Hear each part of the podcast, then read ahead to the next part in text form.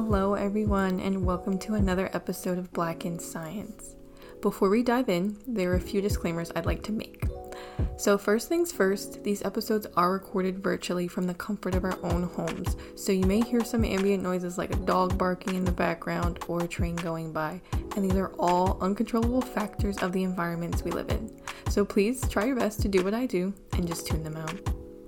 Secondly, these interviews are recorded utilizing modern day technology, which can have the occasional glitch, so you may hear some lag either in my responses or that of the guests I'm talking to, but I promise you they do not take away from the overall story being shared. So without further ado, let's get it started. On today's episode, I spoke with the phenomenal Dr. Jermaine Davis, who currently works as an assistant professor in the Department of Biochemistry and Cancer Biology at Meharry Medical College. Throughout the interview, Dr. Davis discusses his childhood and undergraduate experience at multiple institutions, the dissertation work he did for his PhD in biochemistry and molecular biophysics from the University of Pennsylvania, and his lab's current research surrounding health disparities related to Alzheimer's and breast cancer in the Black community. All right, you guys, get ready for a real conversation because Dr. Davis brings his true and authentic self to this interview. Not only does he share such great insight into his experience as a black man in his chosen field, but he also takes the time to advocate for health equity, community outreach, and explicit science communication. So, with that being said, let's get into it.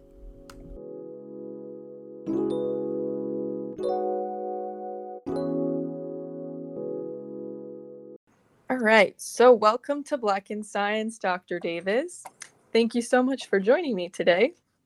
So, to start things off, why don't you introduce yourself? Tell us your name, where you're currently located, and where you grew up. Well, thank you, Jasmine. I'm honored to be here. So, thank you for reaching out and um, giving me this opportunity to talk with you. I'm Jermaine Davis. I am an assistant professor in the Department of Biochemistry and Cancer Biology at Meharry Medical College in Nashville, Tennessee. Um, I've been here for ooh, quite a few quite a few years now, um, but I actually grew up in the north, um, in New York, in um, the suburbs of New York, or on Long Island. Mm, okay, and how was growing up there for you? It was surreal in a sense. It was it was different. It was um, I, I only realized it because I think it might have been an anomaly, so to speak, because it was very, very diverse. Uh, the high school I went to was phenomenal, I believe, because it was just a great experience overall. Um, we we had um, a really great kind of community within a community. I had a lot of high achieving friends, um, which I think somewhat rubbed off on me in some ways. Um, but it was really interesting because in my high school, even though it was well diverse, it it it transitioned through different, I guess, levels of diversity, right? And so for the first time, my graduating class, there were five out of ten. The top ten were black, were African American. So that was like wow, right? Like completely an honor to be part of that cohort, so to speak but I actually shouldn't have been part of that graduating class. I actually doubled up and graduated a year early. But it was great because I'm still friends with most a lot of them today. Oh, beautiful. So to rewind a little bit, what got you started in the sciences? Were you always intrigued or was there a specific person or experience that kind of got you going? So I had always naturally done well in math. Even in high school, I would do homework watching TV nine o'clock at night, not really paying attention. It just came very math just came very easy. Um, so that that made me lean towards science and engineering. Engineering was more prominent or maybe more common, so it was something that I actually thought would be a good choice. So I I actually now that I remember, think back, I actually wanted to do architecture when I was in high school, but ended up uh, after doing a one year at college, I ended up switching to do engineering. And so um, uh, I left New York to go to school in Philadelphia.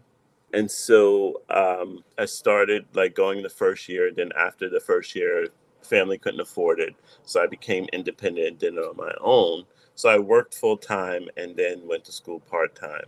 And basically, I think the decision to study chemical engineering was because um, Drexel, which was in Philadelphia, is in Philadelphia, was the only school offering kind of like evening classes toward engineering. Even though I, I actually started at Temple, um, I ended up going to Drexel, working full time and going to school part time, and then majored in chemical engineering. And so that's what I got an idea of science. But as I started to go through the curriculum or, you know, the program, really in my senior year, in my senior, my last semester, I decided I didn't want to be a chemical engineer. And that's because the typical engineer back then went out and worked in oil refineries and, and it was kind of more really mass, you know, chemical production type cut type um, positions that were out there. And in that kind of midway point in my senior year, I wanted to do research. I, I felt like bio, biomedical research was more aligned with what I wanted to kind of end up doing as a career. And unfortunately, Drexel didn't have a lot of opportunities. I did some independent study, but it wasn't enough, right? It was like, okay, you helped this graduate student do this, do that. And it was odd because I actually never took a biology course in college. I just all took chemistry. And so I got to my senior year and I said, well, I'm going to finish this degree. What next? So I ended up getting a job as a research technician at University of Pennsylvania through a, basically a friend, right? A friend said that her boss was looking for someone to work in the lab and she's she and and particularly she wanted an African American male. And so my friend said, "Hey, apply." And so um, so I did, and I spoke to the mentor, uh, the, the, the the faculty member, and so as it transpired, I guess um, I considered a career in kind of science because I probably would have done. I actually enrolled in a master's program at Rutgers to do biochemical engineering, but at the same time, I got this position as a technician, and the woman Jackie Tanaka, who um, was a faculty member at Penn, enlightened me to the field of academia which was really odd because I never considered doing a PhD, and she was the one who encouraged me. Um, I said, you know, I probably do a master's, but it was her who kind of gave me the idea, or as she likes to say, planted the seed for me to do a PhD and, and actually do it in a, a good institution and then have a big impact. I think she was the one that, um, and she wasn't a person of color, but she was the one that realized how important diversity was way back in uh, early 2000 um, and so she really cultivated this this kind of insight for me to pursue a career in academia uh, but what's the, but what was even funnier was as I think back, one of my nicknames and as a child was Professor. How fitting. so clearly my family saw some of that back then so you know i guess it it, it worked itself out. So to bring it back a bit again so when did you end up finishing high school? Oh lord you got to go all the way back there. 1990 okay so you finished high school went right to temple after right that? to temple um, dropped out for a year then went back in 92 to Drexel, mm-hmm. finished Drexel in 98, and then started Penn, graduate school at Penn in 2001. Got it. It's so interesting that you said that Drexel didn't have the biomedical engineering program, which when I think of Drexel now, all I think of is engineering at that school. So it's interesting well, to see how it's grown. They've, been, they've, they've always been an engineering school, and that's why I went. You know, they actually used to be called Drexel Institute of Technology. Um, but they diversified and became Drexel University. So I knew engineering was was a it was a good place for engineering, but the integration in biomedical sciences wasn't there it developed more over time. And so, slowly, probably just after I left, is when it started to integrate more of the biomedical research into the engineering engineering departments. Of course, right after you go. That's yeah. it. That's it. but I but I enjoyed it for the most part. I enjoyed I, I definitely enjoyed the curriculum and the program, and mm. glad I did chemical engineering. Mm-hmm. And what was your job while you were working full time and then going to school? Was it science or engineering related? It was not. I worked in the bank in the hood of North Philadelphia. Oh Lord, okay. that was an experience in and of itself. So I worked there as as a bank teller. Um, so it was a, a a very learned experience because of the professionalism and interacting with people some of the things that I've learned through that position was being in, in a community with limited resources and also the, the friendliness of the people and, and how they and how they perceive you and how you perceive them. Like so I learned a lot of people dynamics by believe it or not by working at that at that institute at that bank. Um, I, I actually like I, I owe a lot to that experience because it taught me a lot one of the other great aspects to that experience was uh, going to the barbershop, which was just basically across the street. I like to I like to bring that up because when I quit the job, I told my barber, I said, "Hey, George, Friday is my last day." He said, "What you going to do?" And I said, "I'm going back to school full time." And he was like, "Wow." He was like so impressed. Years later, I kept going so maybe about a few years later, he says, You know, I never forgot when you said that. And he said that um, he sold his barbershop and went back to school to get his nursing license. oh my god, that's amazing. That is awesome. Awesome to hear. So um so and he he would always write inspirational quotes on his on the board in the barbershop. So he he also showed me how interacting with community was an, an important part of, of life itself, right? Of life and science. Well, yeah, exactly. Mm-hmm. Of just of just human nature, just being together, living together as one. So precisely. So, how long were you a research tech before you went to grad school? Um, I guess it would be two years. Well, two years at Penn. I did one year as a food lab tech that was interesting as well. But two years as a research lab tech, and then I applied, and and I applied to only a few schools, but was was really interested in attending Penn, and so luckily I got in. Beautiful. So when did you start your? I'm assuming it was a PhD. You said yes. Okay. So when did you start your PhD at Penn, and what program were you in? I started in 2001, and I was in um, the uh, biochemistry and molecular biophysics department, BMB. Cool. And how was your overall experience in that program? In that program, it was great. Uh, the program really took care of all the students. They made sure students were looked after for the most part, made sure they finished and got what they got the education that they needed. Um, so I felt comfortable in my department. Um, I found out that I, I was probably the, I think I was the fourth person of color to graduate from that program and the first black male.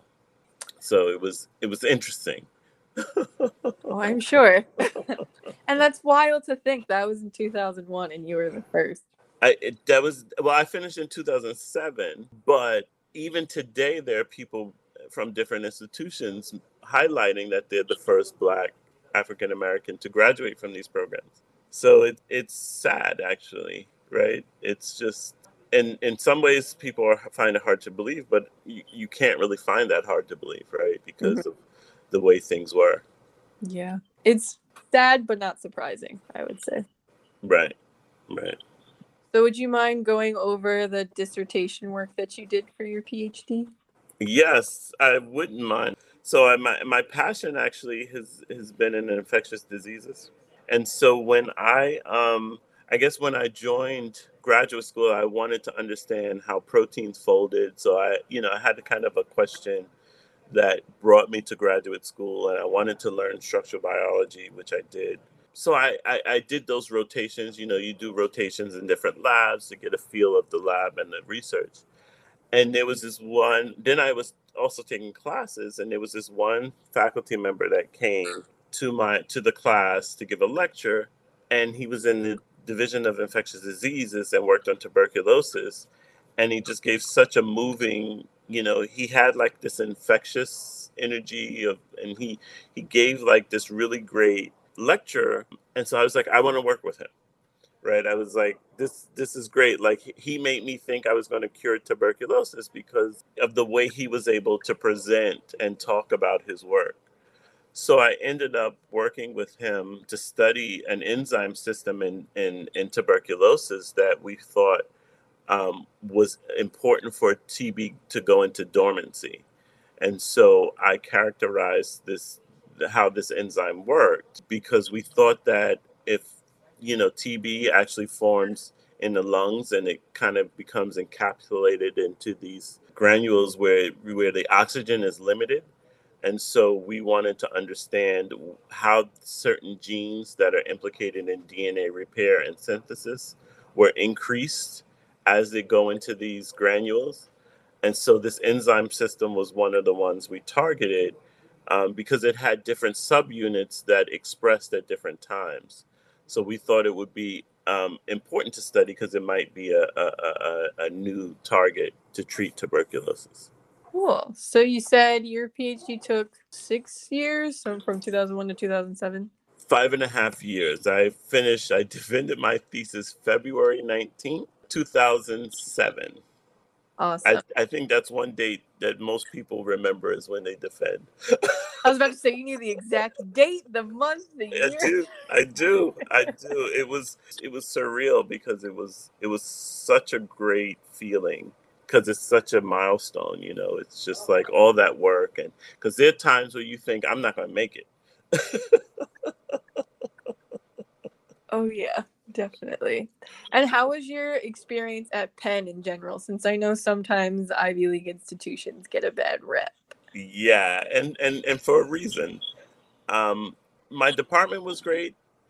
The Penn experience wasn't so great. I think that there were a lot of challenges that I couldn't ex- that I I thought were unfair in in different aspects. Um, but it also depends on the type of individual because you know everyone has different experiences.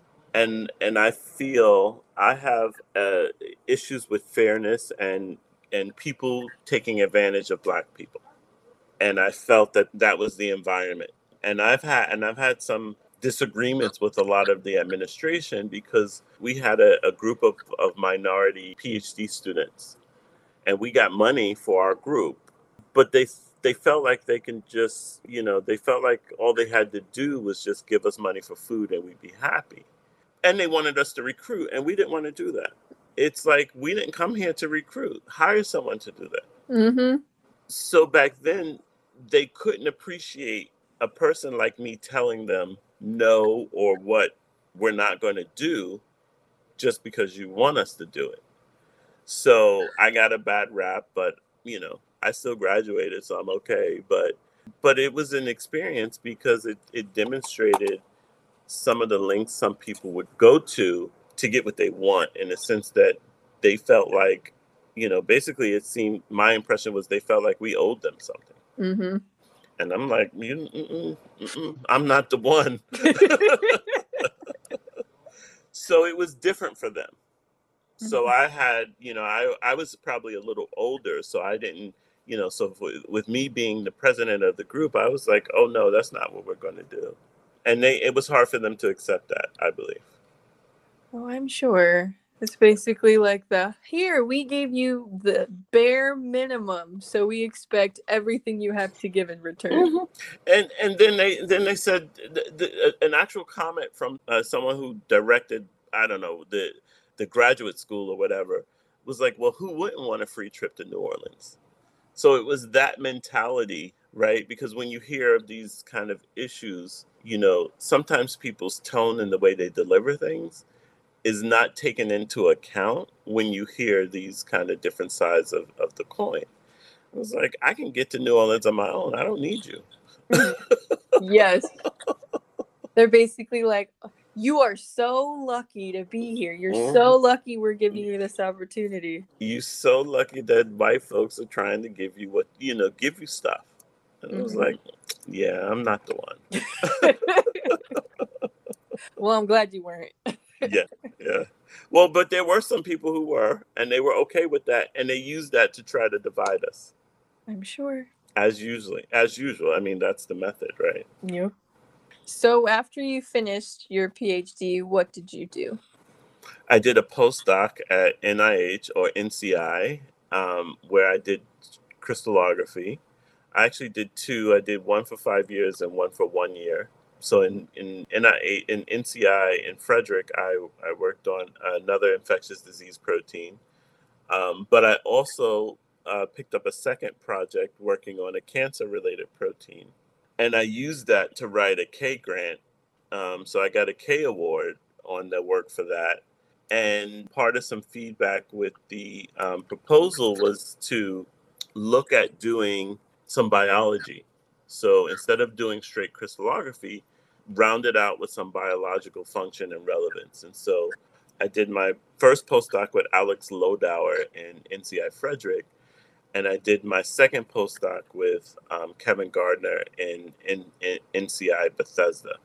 So it was interesting because Kevin Gardner was the first black mentor I had, I guess. It was only for a year, but um, it was an interesting dynamic working in Bethesda. Um, I had a great time. And then that led me to my current position here at Meharry. Awesome. Well, first, I didn't know postdocs could be that long.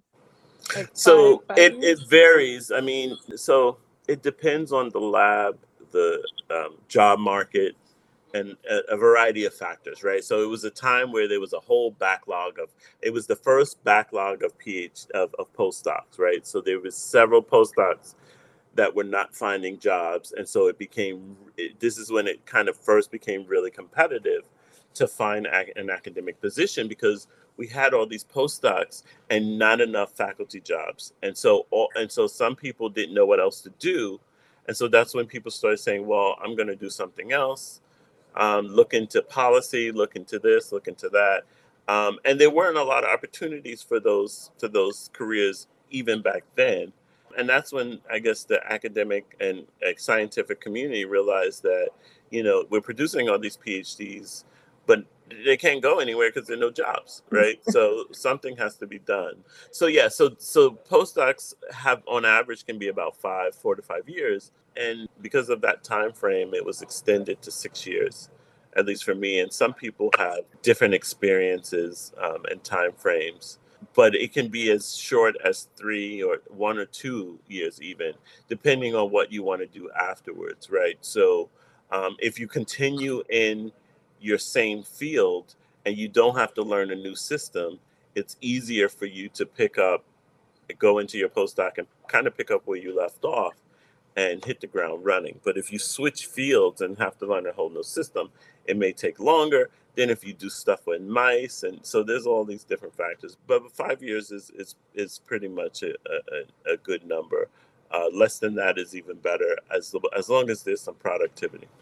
Interesting. Okay at what point in your postdoc did you get your K grant? At the very end. I was actually thinking of doing an MPH in international health. And I was like planning to apply. And then I got the notice I got the K award. So I said, okay, well, the decision has been made for me. um, and so that's when I said, okay, well, let me take it and do do what I got to do, and and I'll pursue the academic path. That's funny. I feel like that's happened twice when you were like, I'm gonna go get my master's. Like, just yeah. kidding. I'm gonna yeah. do a PhD. yeah. I, I but there was something about international health that really attracted me because the protein I worked on in my postdoc was for the Shigella bacteria, which is which causes back, um, uh, um, basically um, bloody diarrhea, which isn't a problem in the US, but in developing countries. And so a lot of children under five suffer from that and can die. And so there are no real, you know, treatments for it, right? And so I wanted to understand from the international health and perspective how this could affect so many children and ways to stop the kids from dying, right? Like it's like five five is like five is young, but if you don't have good water, it's hard for everyone. Like an adult can kind of clear it, but kids will have trouble kids and the elderly will have trouble right? So um, so that was something that i thought would be a really important problem to solve. So after you got your k award were you applying for faculty positions in multiple places? Were you looking to go to a specific institution? I had always thought about hbcu it boiled down to meharry and university of oklahoma and during the interview i was they were driving me to the school and they said that's where the tornado hit twice. I was like okay yeah, that's fine. Um, so again kind of the decision was made for me in a sense. And um, and so I, I think i was open to most places but i always considered an hbcu because of the impact. I think that there's an amazing amount of talent that's overlooked at hbcus and so i hope in some ways i'm making an impact Hmm, yes, you definitely are. Yeah. so, would you mind talking about the research that your lab focuses on? Sure, no problem. So, when I started, um, one of the questions I think I asked myself was, you know, why would someone hire another X-ray crystallographer, uh, crystallographer or structural biologist? And um, I said, well, how can I make my research unique and develop a niche? And so coming to Meharry, um, I've I've learned a lot about health disparities, and so um, and clinical and translational research is big between Meharry and Vanderbilt, and so um, I started to think about some of the gaps in the in the understanding of of medicine, particularly genomic medicine. Whenever we talk about genetic variants, the focus is on the gene and not on the protein and it's the protein that actually does the functional work, right? So I I, I thought I was crazy for a while because I was like, well, why isn't there a link between genetics of disease, health disparities, and structural biology? Um, because you know the drugs are designed to target a protein. Why can't health disparities be integrated into structural biology? And so that's basically what I developed my research program to do because we want to understand how uh, these genetic changes impact protein structure and function, which leads to um, such varied phenotypes. Oh. So we work on two primary projects. We have a breast cancer project as well as an Alzheimer's project. Um, the breast cancer project has been a, a, a spinoff of my K Award because these proteins that are in the DNA repair family have these domains that become mutated in cancer. Because there's so many different variants of these proteins, particularly like BRCA1, there aren't any distinct variants specific to um, a racial ethnic group except for like the Ashkenazi Jews, right? Because those have been, uh, that group has had these hereditary mutations that um, increase the women's risk for developing breast cancer. Um, but we wanted to answer, address the question of why so many Black women have such high mortality rates for breast cancer over other racial and ethnic groups. Um, so there isn't, even though we know that um, Black women and women of African ancestry have a higher rate of abnormal BRCA variants, there aren't any specific mutations that actually are distinctive for this racial ethnic group, right? So we're still studying that in the lens of health disparities, but also with the lens of precision medicine. But the Alzheimer's project we recently got funded for, um, which is which is a bit newer. We found that uh, a genome-wide sequencing studies has identified a protein that resides in the membrane of the cell that mutations of this protein increase the risk specific mutations of this protein increase the risk of developing alzheimer's in african americans and so we want to understand that mechanism so that it, we can design a therapeutic kind of intervention to reduce that risk. Oh, that's awesome. I like how both your projects are black focused. well, you know, I, it's interesting. I mean, I think um, unapologetically black has been one of my favorite statements because I think depending on where you've been and grew up and what you've experienced, a lot of times you had to apologize in some way and that never sat right and so now it's like forget it. Um, I'm unapologetically black, um, and I'm rooting for everyone black. yes, just like Issa Rae said. Right, my motto. because because the opposite has been in existence for so long. Why can't I, you know, balance it with that, right? Um, so, but these are, I think, some interesting topics that questions and challenges that need to be addressed. And so I, I, I, I like the idea and hope that we can make a, a really good contribution in both fields. Yeah, me too. it's needed for sure. Well, I, I think I think I've always wanted to do something to do like equity, like health equity or equity in general. Mm-hmm. Um, and so I think when you think about what your skill set is and what you want to contribute, like this how this has kind of been that path for me. And to throw another mix into it, I actually got involved in community work because of COVID. So as a basic scientist, I partnered with a friend, a colleague here at Meharry, who studies community engagement and uh, vaccine hesitancy for HPV. But when the pandemic started, we noticed that there was a lot of shaming in social media for people who didn't want to get the vaccine.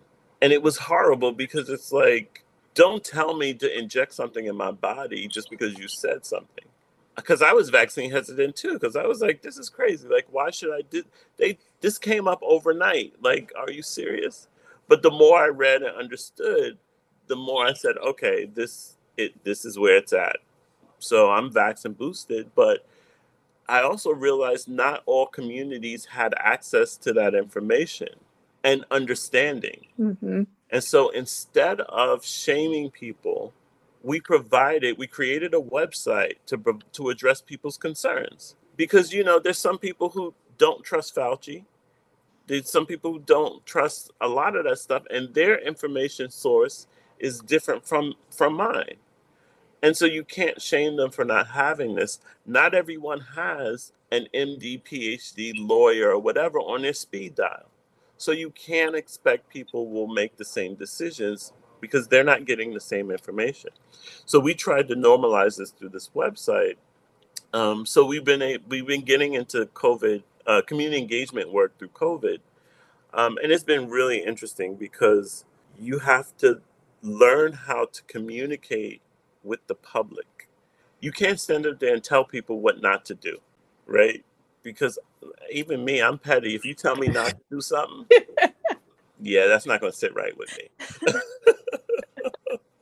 Who are you to tell me, right? Mm-hmm. So we've come up with this um, social marketing campaign to address the concerns of people, particularly African Americans and Latinx people, to increase vaccine um, vaccination rates.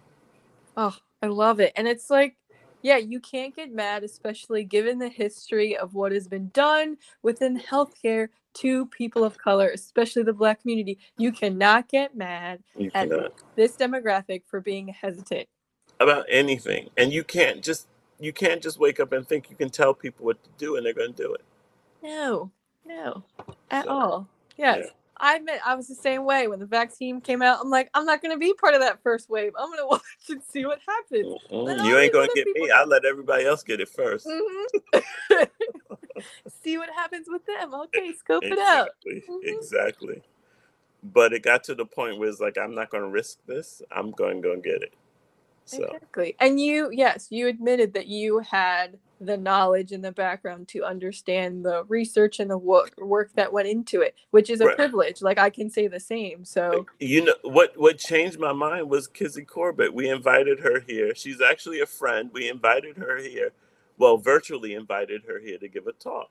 And when, the way she presented the data, it was clear. I was like, okay, I, I mean, I can't say anything, right? This is this is and but also because I trust her, right? Mm-hmm. Like just because so we're seeing all these different people talk about different things on social media, but who can you trust? Mm-hmm.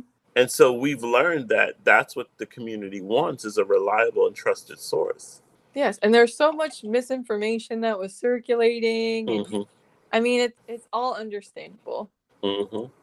Right. It's not, and it's not people of color's fault. Okay? Right. Right. Exactly. Um, what's one short-term goal that you have for yourself and one long-term? And these can be career related or personal, whatever you want to discuss. Hmm. Short term, I was um, t- in a group of people. Um, we had a Juneteenth event at Vanderbilt on Wednesday, and I and I was talking to a few people in the um, who who were participants of this, and I think the short term, my short term goal is to get a hobby, a fun hobby, because I feel like I'm boring compared to other people, right? Because they were doing like taekwondo and kickboxing and all these kind of like really adventurous and kind of you know adrenaline stimulating things. And i was like oh yeah i don't mind i watch tv i don't know what, what, what do i say? Um, so i think a short-term goal is to do something like that. Maybe not anything competitive but just something fun um, because you know they're like black belts brown belts or whatever and i'm just like oh okay um, so i think as a personal one i think that would be that would be good. Um, I, or maybe even better related to that is running a marathon because I've always been, it's always been kind of on my list. And I'm always like, oh, I'm not, I'm not going to do it. And I have friends who do, who go through different cities running marathons. So I think that might be the thing. Long term, um, yeah, that's a difficult one. I think um, uh, long term, I would like to contribute to an HBCU competing with a Harvard, right? Like I think that we have the talent, it's just spread around and not concentrated. So um, I would love to be part of or see that happen or contribute to that happening. Um, because I feel like it's such an untapped resource that can really, um, it's already a great powerhouse, but it can be a thousand times more. Those are commendable goals. I like both. Thank you, thank you, thank you. so, as a black man in your chosen field, what has your experience been like so far? So, I have I this I can only answer this question. Well, I don't think this is a fair question for me in a sense, right? Because I'm at an HBCU, so the environment is different but I've witnessed what happens at some of my colleagues at other institutions. Um, but I do have like not an appointment, but part of a member, part of Vanderbilt. And so I've been able to kind of navigate both, right? I can be in the HBCU environment and I can be in a predominantly white institution. I would say mine has been I don't want to say normal. I don't think it's normal.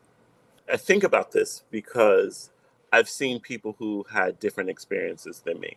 People who are smarter than me have different, you know, so it's it's it's an interesting dynamic in the sense that I feel like my energy I don't want to say protects me from different things, but bounces those things off or keeps them away from me, right? because I look for it. I'm like ready. Like if something, I'm like, what? but I can't say I've had any bad experiences as a black man in terms of the current climate of what's happened with social injustice. I will say, I realize I realize how important being a black man in the field in science is, has made. I actually have a friend who I gave a talk in Brazil. I was there for a vacation and my friend asked me, she said, Can you give a talk? Because I went with her to work and she said, Can you give a talk? You know, I was at NIH and they were like, Oh, that's so great. You know, it's a very prestigious place. They were like, Can you give a talk? I said, Sure. So I was like, Let me throw something together, blah, blah, blah. So there was a, a, a black guy, graduate student in the audience. And after I finished my talk, one of the faculty members said, Hey, can you speak to my graduate student? So I was like, sure, no problem. So we talked, blah, blah, blah. And he reminded me of this. So that's why I'm, you know, I'm telling a story. So years later, so we kept in contact. I mentored him. He wanted to do a postdoc in Europe. I said, no, come to the US, blah, blah, blah. Long story short, he's now faculty at Duke. So I like to think I have, I, I take credit for that. I would, but, yeah. Um, but um, but what's interesting is he told me years after we met, he said, "You were the first black scientist I met," and he's been in a prestigious institution for all that time and i was the first and that's the same thing some american students can say right like it's it's like where are they but now we're such a big community and we know that we're out there it's it's beautiful. So anytime we go to conferences we get together and find out you know we, we look at the black quotient like who who all going to be there? So it's had a it's had a, nothing but a positive impact overall. And i'm I, I but i feel like i'm lucky because i've heard some people who've had challenges along the way I think that's good to hear. I'm so glad you shared that because I think sometimes the only stories that get highlighted are the very, very negative experiences that we mm-hmm. go through. So the fact that you had such a pleasant time is wonderful. Well, you know, I don't know. I mean, I feel I feel a little way about that, right? Because there's so many. Like like I said, I think about this a lot, right? I think about why why I haven't had. Because I remember one of my friends is faculty. He was faculty at Penn and someone challenged him. They wouldn't let him in the building because they wanted to see his ID. I was like, I that happened to me when I was I did a visiting professorship at Scripps. Mm-hmm. So the guy went into the building and I was right behind him. He tries to stop me and says, "Can I help you?" I said, "Nope," and walked right past him. yes, we love it. Yes. I'm like, I'm looking for the opportunity for that. Like seriously. You gonna stop? I don't have to answer to you. At all. Who are you? Exactly. Are you? To me, that was the only one that seemed to be out of place that I can think of offhand. Right. So along similar lines, I know you mentioned Kevin Gardner before, but is there any other notable black mentors that you've had either a positive or negative experience with? Um, I think when you think of mentors, the the only real mentors that have been positive have been peer mentors, right? Because I think our friends push us. And I think that if we did not have that group in graduate school, I wouldn't have finished.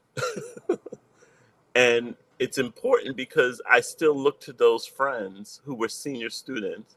I still look to them for guidance today. And every time there's a conference that one of us goes to, we all try to get together. So we've made some really great friends so I would say those are the probably the most notable ones, the the ones of color. But I definitely have to give Jackie Tanaka a shout out as an ally, as a brilliant because she she had vision. Was it 20, 20 years ago, more than 20 years ago, when no one was talking about it? She was the only one. And she's been consistently doing it using her own time, funds, and everything. So you'd be amazed at how much this woman has done, more than some people of color right? I think um, and even today like you know I, I, love the fact that i can always reach out to her and she's always thinking of me and i think i think it's just been such a great experience to meet someone like that. So so i definitely have to put her in in in that mix because i i, I definitely wouldn't be here without her Oh, yeah. Shout out to Jackie. Yes, yes. shout out. and peer mentors. I think peer, peer mentors are pretty underrated. Definitely underrated. Underrated because it's like, I mean, even in graduate school, we went to happy hour to vent about graduate school, right? And so, you know, we these are people who can commiserate and empathize and actually help get you through some of the difficult times. So, what are three pieces of advice you'd give to someone who's interested in pursuing a similar path as you? Well, one piece of advice I would give anyone is understand the process. I think we sometimes don't understand what it takes to do what we need to do. For example, sometimes, uh, you know, I, I sit on admissions committee, and sometimes students don't understand how they're going to be evaluated. And so I think going into any situation, you want to understand um, what that process will look like and how you'll be evaluated. Two, be yourself, be your authentic self, I think is, is an important part of that. I don't think I have any profound advice, but I think that definitely being yourself is an important part of the freedom and creativity to to do well. And I guess the third piece of advice is establish and build your support network. It's critically needed or excuse me, networks, right? Because you can use a different level of, of different dynamic from a different group of peers and and just people in general, family or whatever. Um, because you don't need to go through this alone, but you definitely need to identify what that support is and and and realize how to lean on it when necessary. Sorry, I, I would have to add one more, which is under this: know when to ask for help. I think we, um, Black American, Black African American minorities, just don't ask for help because we feel the stigma that has been perpetuated with us out not even asking for help or what we thought you know was was normal. People saw it as a weakness right? But asking for help is a critically important piece. Oh, yes. Those all four pieces of advice were wonderful. Yeah, thank you. especially relate to the knowing when to ask for help. I think there also is a ideal that we put on ourselves. You know we're black people are considered strong. We're always strong. We always have to be strong. So that being vulnerable enough to ask for help, I think, is something that a lot of us find very challenging, but it's Yeah, so necessary. it is necessary. In, in the right environment it's you can do it right? Like you have the support blah blah, blah you can do it. But it's it, it it it's a process in and of itself Yeah, and it does go along with establishing your network, like you said, because if you don't have people who you feel comfortable enough to reaching out to for help, then you're not going to do it. you're not, you're not even going to consider it No. yeah yeah so yeah that's i need to take my own advice sometimes Oh, me too. so that was actually all the questions I had for you today. So if you're willing, would you mind sharing either your social media information or your email or both for anyone who wants to reach out with questions? Yes i don't mind sharing either Go for it. oh do i have to give it out now If you want to. If you don't if you don't remember, I'll include it in the episode's description. Okay. put it in an episode thank you i'm like oh you want that now Sorry I didn't make that clear. No, it's fine. I'll make sure to include it and I'll run it by you too just to make sure everything is correct. great great great Perfect. Is there anything else you'd like to discuss? Anything else you'd like to add? Nope. Thank you for this. I'm glad you're doing it. Um, it's been fun. Good. Well, thank you once again for taking the time to even talk to me today. I had so much fun with this conversation. It was such a delight. Good. Thank you. Thank you. Thank you. Mhm. Same here. And happy Friday. Happy Juneteenth. Happy Juneteenth. Yes, we are recording this the Friday before the weekend of Juneteenth. Oh, I feel good. I feel good. Yes. And there you have it, guys. Thank you for tuning into another episode of Black in Science. I want to thank Dr. Davis once again for taking the time to participate as a guest on the show. If you enjoyed listening to his story and want to continue following him on his science journey, make sure you check out all of his social media pages. I'll be sure to include his information in the episode's description. If you're interested in staying up to date with the latest Black in Science content, feel free to follow us on Twitter at podcast underscore BIS and on Instagram at Black in Science, I'll be posting regular updates on the release of new episodes every other Monday. Lastly, if you're interested in participating as a guest on the show, just send me an email at bisthepodcast at gmail.com. Thanks again for all of your love and support, and I'll talk to you guys in the next one.